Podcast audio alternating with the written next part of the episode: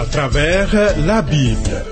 Une série d'enseignements tirés de la Bible, préparée par le docteur Vernon Maggie du ministère Through the Bible, produit par Trans World Radio.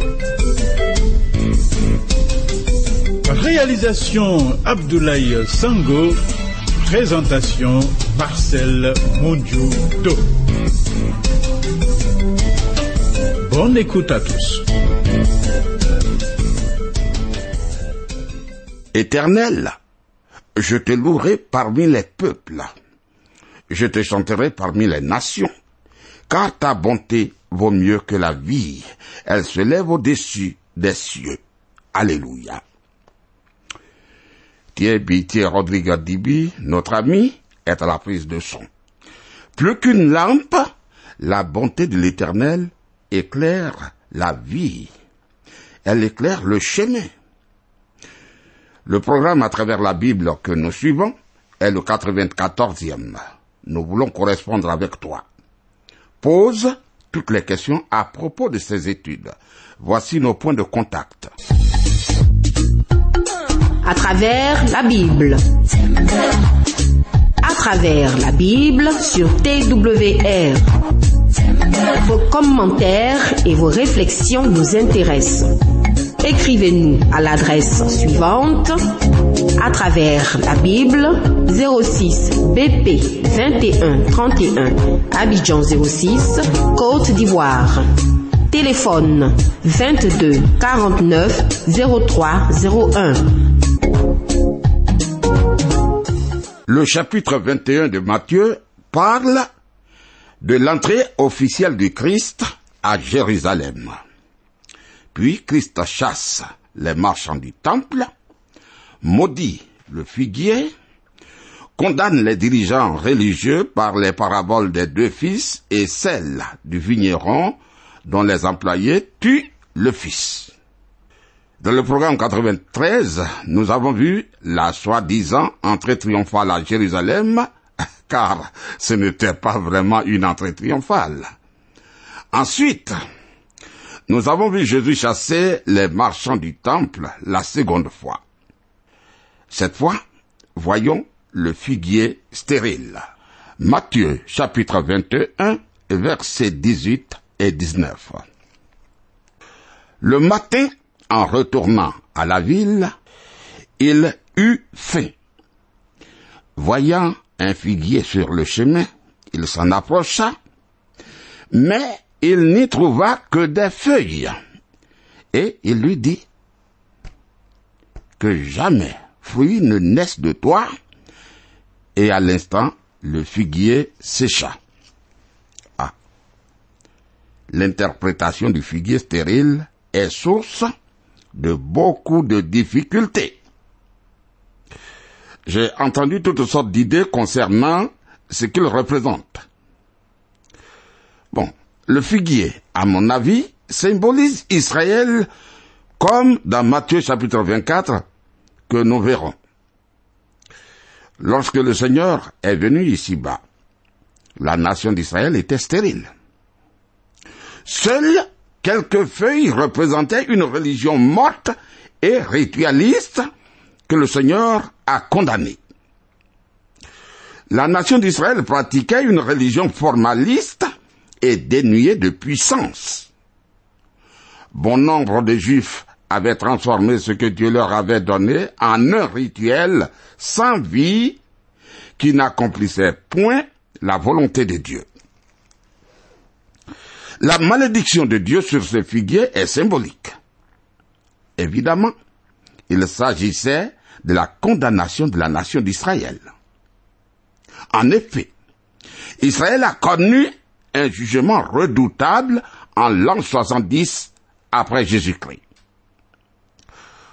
Je suis certain que Dieu traitera de la même façon les églises officielles qui se sont détournées de la personne de Jésus-Christ. Lisons Matthieu chapitre 21, verset 20.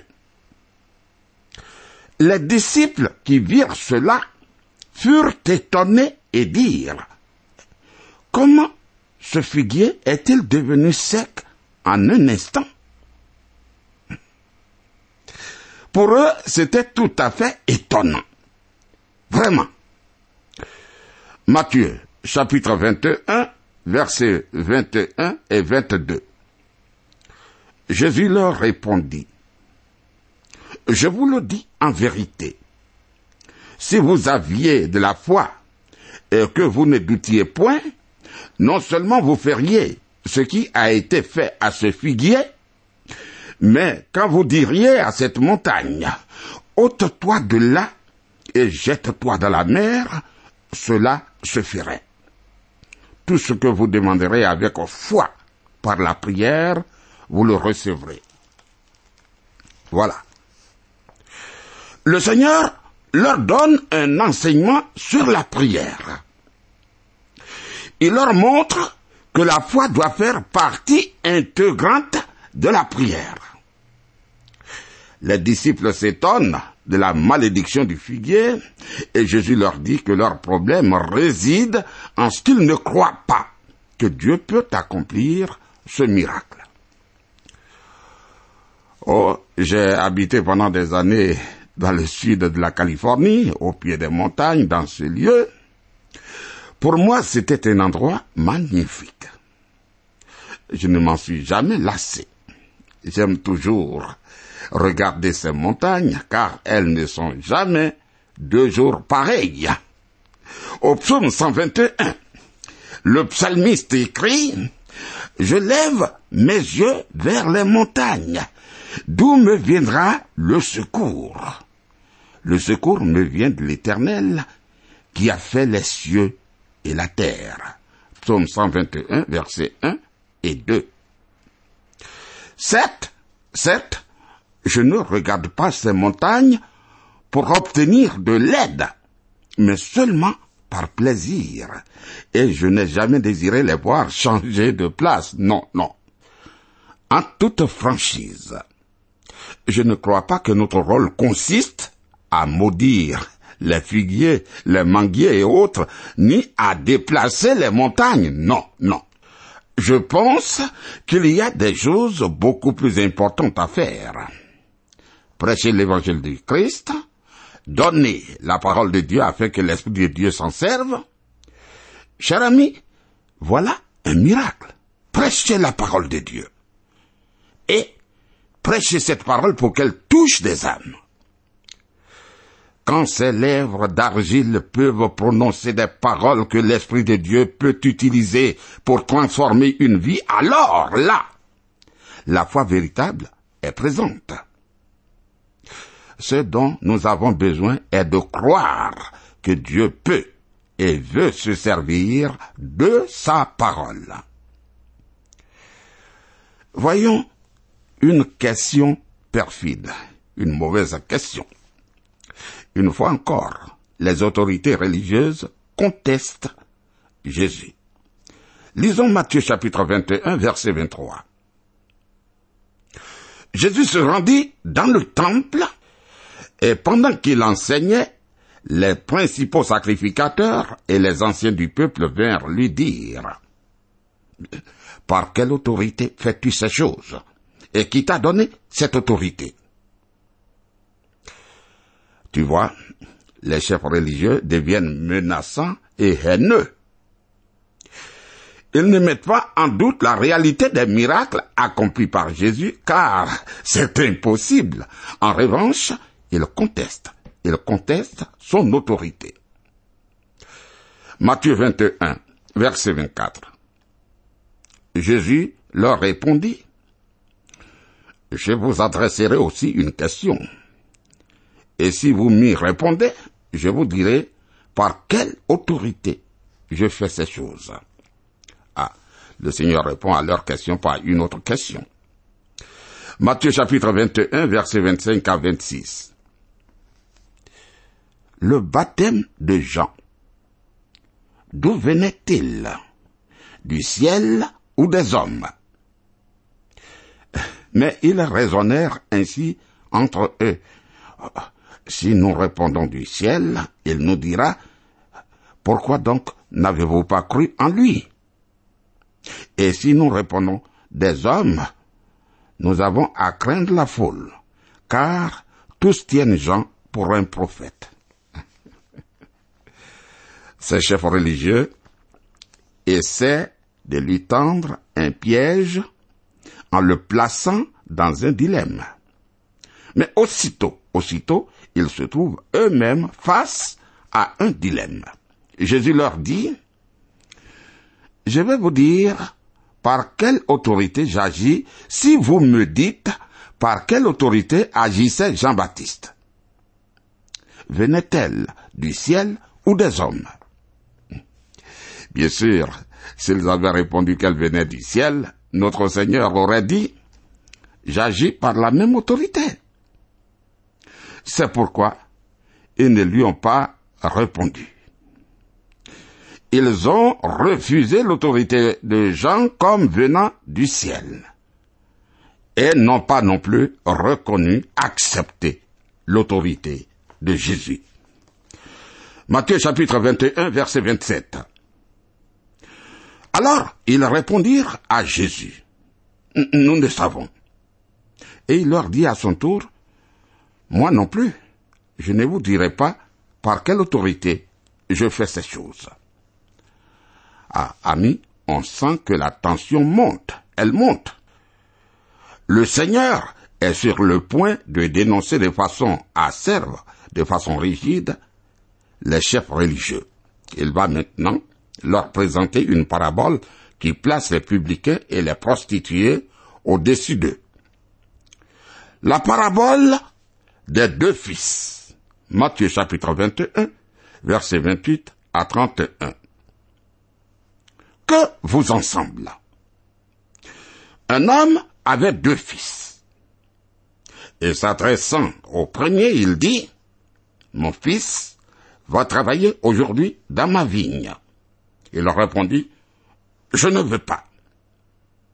Ensuite, il se répandit et il alla. S'adressant à l'autre, il dit la même chose.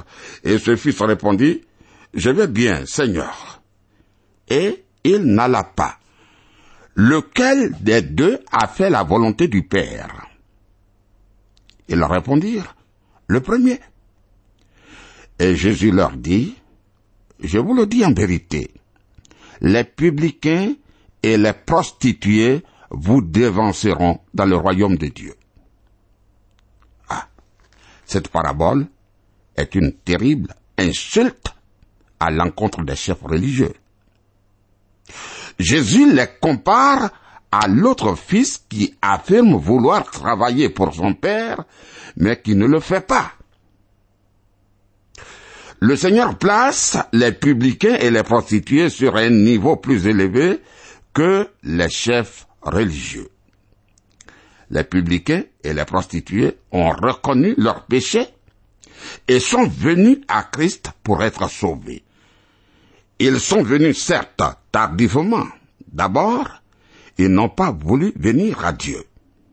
Mais, mais, ils se sont repentis et sont venus à lui. Et le Seigneur les a reçus. Cette parabole peut s'appliquer de nos jours un grand nombre ont rejoint l'Église, ce sont des religieux et ils pensent être chrétiens. Mais c'est faux, c'est faux. Ils accomplissent les rites de l'Église et donnent un assentiment mental à la doctrine, mais ils ne sont pas de vrais croyants car leur vie n'a pas été transformée. Si quelqu'un est en Christ, il est une nouvelle créature.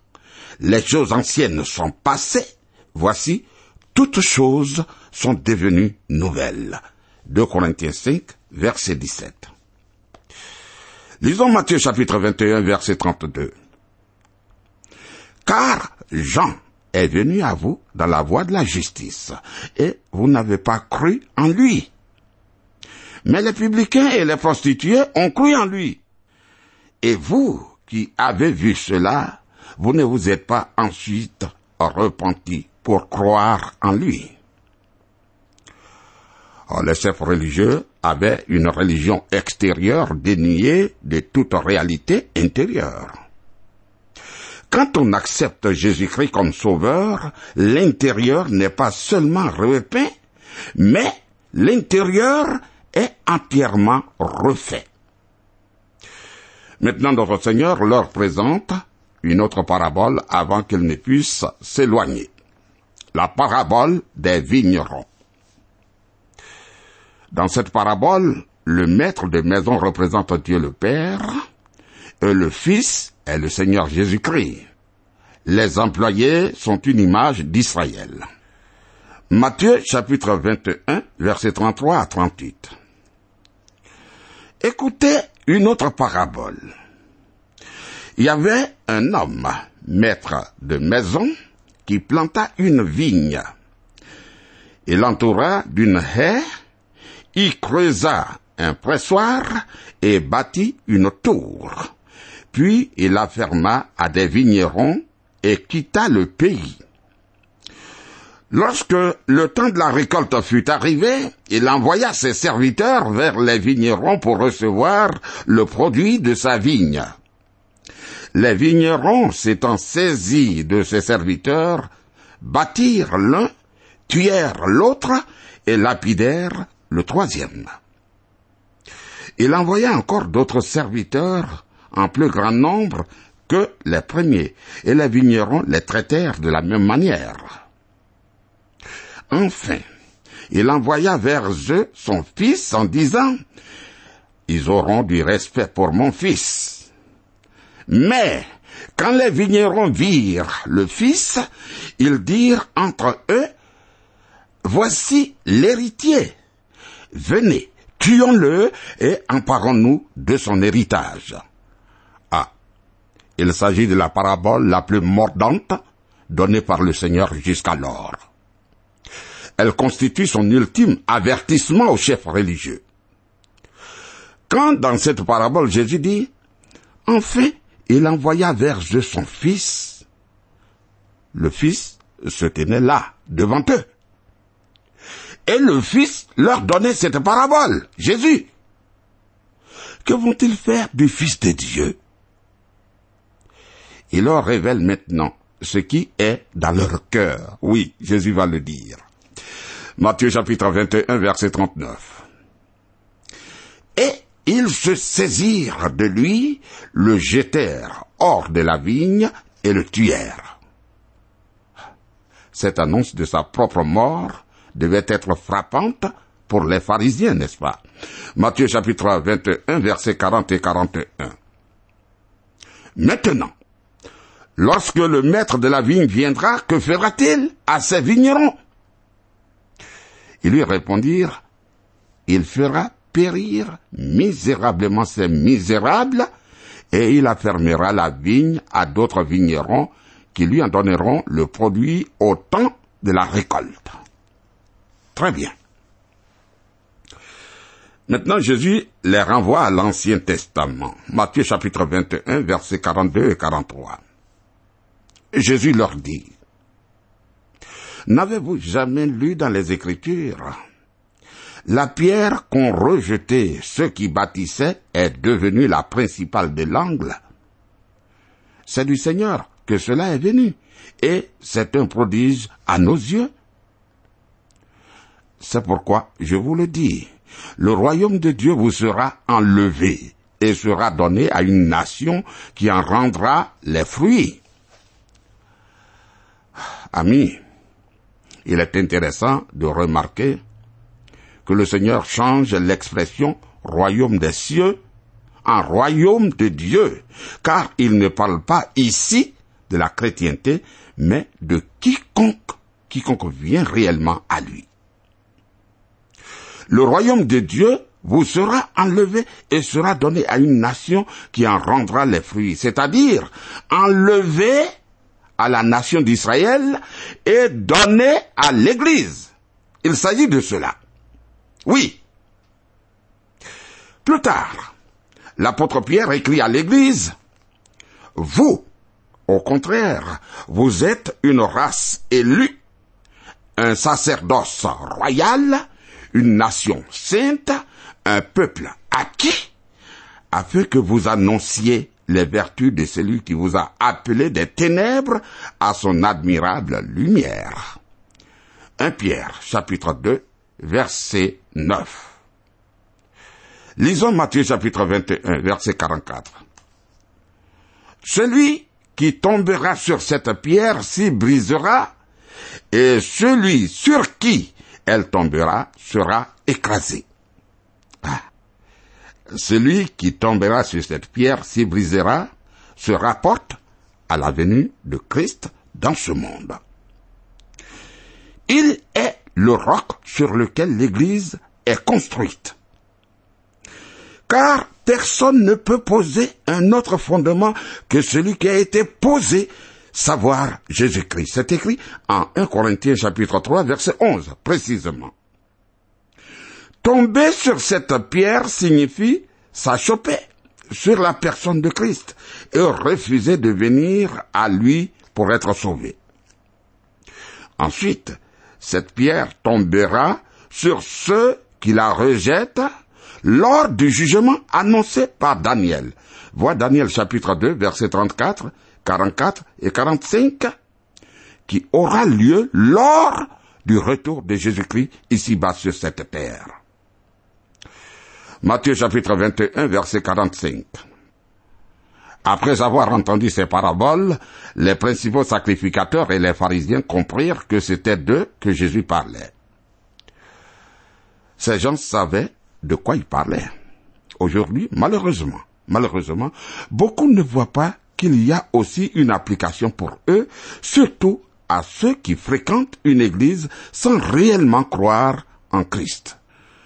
Matthieu chapitre 21 verset 46. Et il cherchait à se saisir de lui, mais il craignait la foule parce qu'elle le tenait pour un prophète. Vois-tu, les chefs religieux avaient décidé que Jésus devait mourir. Ils ont pris cette décision de le tuer. Faisons un pas. Le thème du chapitre 22 de Matthieu, que nous verrons, a pour thème Jésus raconte la parabole du festin des noces. Il répond aux Hérodiens, aux Sadducéens et aux pharisiens et les réduit en silence. Le chapitre 21 s'achève par la détermination des chefs religieux à faire mourir Jésus. Ils cherchaient à se saisir de lui, mais alors ils craignaient la multitude. Le chapitre 22 voit se poursuivre le conflit verbal entre le Seigneur et les chefs religieux. Il présente d'abord la parabole du roi qui organisa un festin des noces. Il poursuit ainsi sa réponse aux chefs religieux et aux anciens commencés au chapitre précédent. La parabole du festin des noces, il s'agit de l'une des plus grandes paraboles que Jésus a données concernant l'ère de la grâce où nous vivons. Matthieu chapitre 22 versets 1 et 2. Le royaume des cieux est semblable à un roi qui fit des noces pour son fils. Évidemment, le roi est Dieu le Père et son fils est le Seigneur Jésus.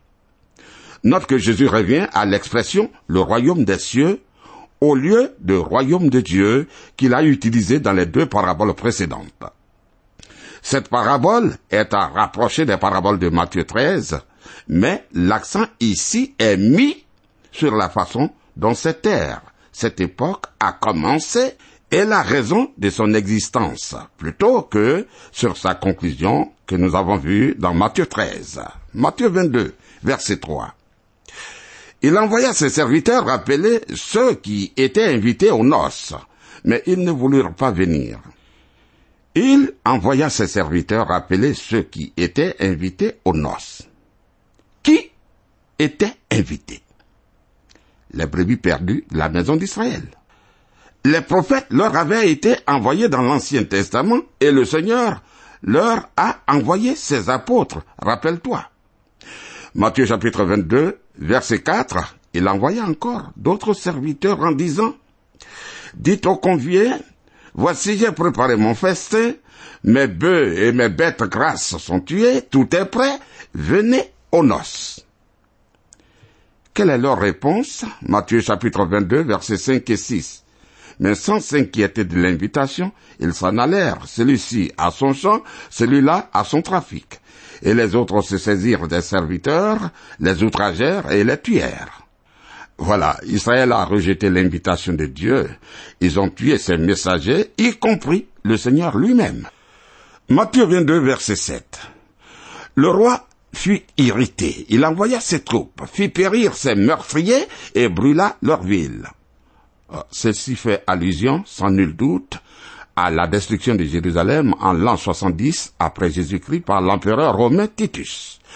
Matthieu 22, verset 8. Alors il dit à ses serviteurs, les noces sont prêtes, mais les conviés n'en étaient pas dignes. Maintenant, nous allons voir un changement précis dans la méthode et la manière de l'invitation qui se rapporte à l'époque à laquelle nous vivons. Matthieu 22, versets 9 et 10. Allez donc dans les carrefours et appelez aux noces tous ceux que vous trouverez. Ses serviteurs allèrent dans les chemins, rassemblèrent tous ceux qu'ils trouvèrent, méchants et bons, et la salle des noces fut pleine de convives. Mais, mais, remarque ce qui se produit. Matthieu 22, verset 11. Le roi entra pour voir ce qui était à table, et il aperçut là un homme qui n'avait pas revêtu un habit de noces. Ah. En quoi consiste cet habit de noces? L'invitation du roi s'adresse à tout le monde. Mais il ne faut pas essayer de venir sans répondre aux exigences du roi. Cet habit de noces représente la justice de Christ absolument essentielle au salut. Justice accordée à tous ceux qui croient. L'apôtre Paul parle de cette justice qui nous est imputée en Romains 3, versets 21 et 22. Tous, sans exception, ont besoin de cet habit de noces. Matthieu 22, verset 12. Il lui dit, Mon ami, comment es-tu entré ici sans avoir un habit de noces? Cet homme eut la bouche fermée. Remarque qu'il a demeuré bouche bée. Certains affirment qu'ils n'ont pas besoin de recevoir Christ et qu'ils tenteront leur chance devant Dieu et se justifieront. Or, le Seigneur déclare que l'homme qui n'avait pas d'habit de noces est demeuré bouche bée, bouche fermée. Alors que dit le roi? Matthieu chapitre 22, versets 13 et 14. Alors le roi dit aux serviteurs, liez-lui les pieds et les mains et jetez-les dans les ténèbres du dehors où il y aura des pleurs et des grincements de dents, car il y a beaucoup d'appelés, mais peu d'élus. Que tu acceptes ou pas, cet habit de noces se rapporte à toi. Mais Christ nous l'a procuré. L'invitation s'adresse à quiconque, à condition de venir selon les exigences du roi. Maintenant, les ennemis de Christ vont lancer leur assaut final sur le Seigneur Jésus. Vous venez de suivre le programme à travers la Bible, un enseignement du docteur Vernon Magui du ministère Through the Bible, une production de Trans World Radio. Pour tout contact, écrivez-nous à l'adresse suivante à travers la Bible 06, boîte postale 2131, Abidjan 06, Côte d'Ivoire. Téléphone 22 49 03 01. Que Dieu vous bénisse.